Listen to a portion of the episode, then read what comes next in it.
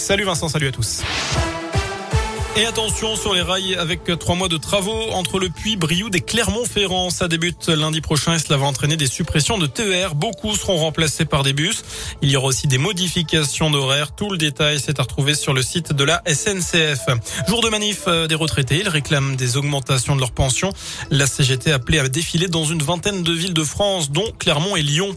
Dans la région, un Indinois condamné à 7 ans de prison. L'individu a été jugé hier et mardi par la cour d'assises pour des viols commis sur son ex-compagne. Les faits remontent à 2020. Le couple s'était séparé, mais lui refusait de partir. Il a alors violé trois fois et battu son ex-compagne dans le pays de.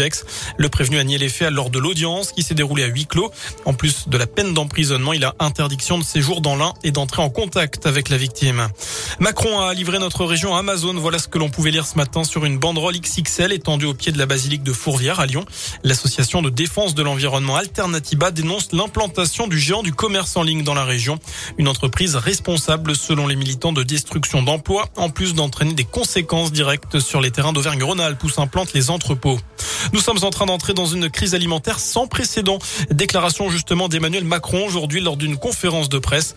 Pour le chef de l'État, c'est la conséquence directe de la guerre en Russie et la situation sera encore plus grave dans 12 à 18 mois. Ce drame a montré en Suisse. Quatre Français d'une même famille, dont un enfant de 8 ans, sont morts après s'être jetés du septième étage de leur appartement.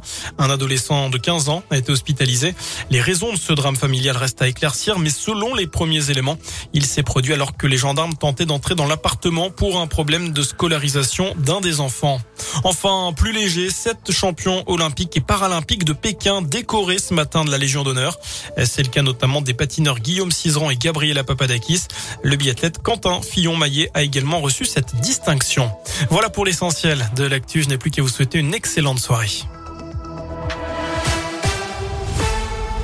Merci beaucoup Sébastien.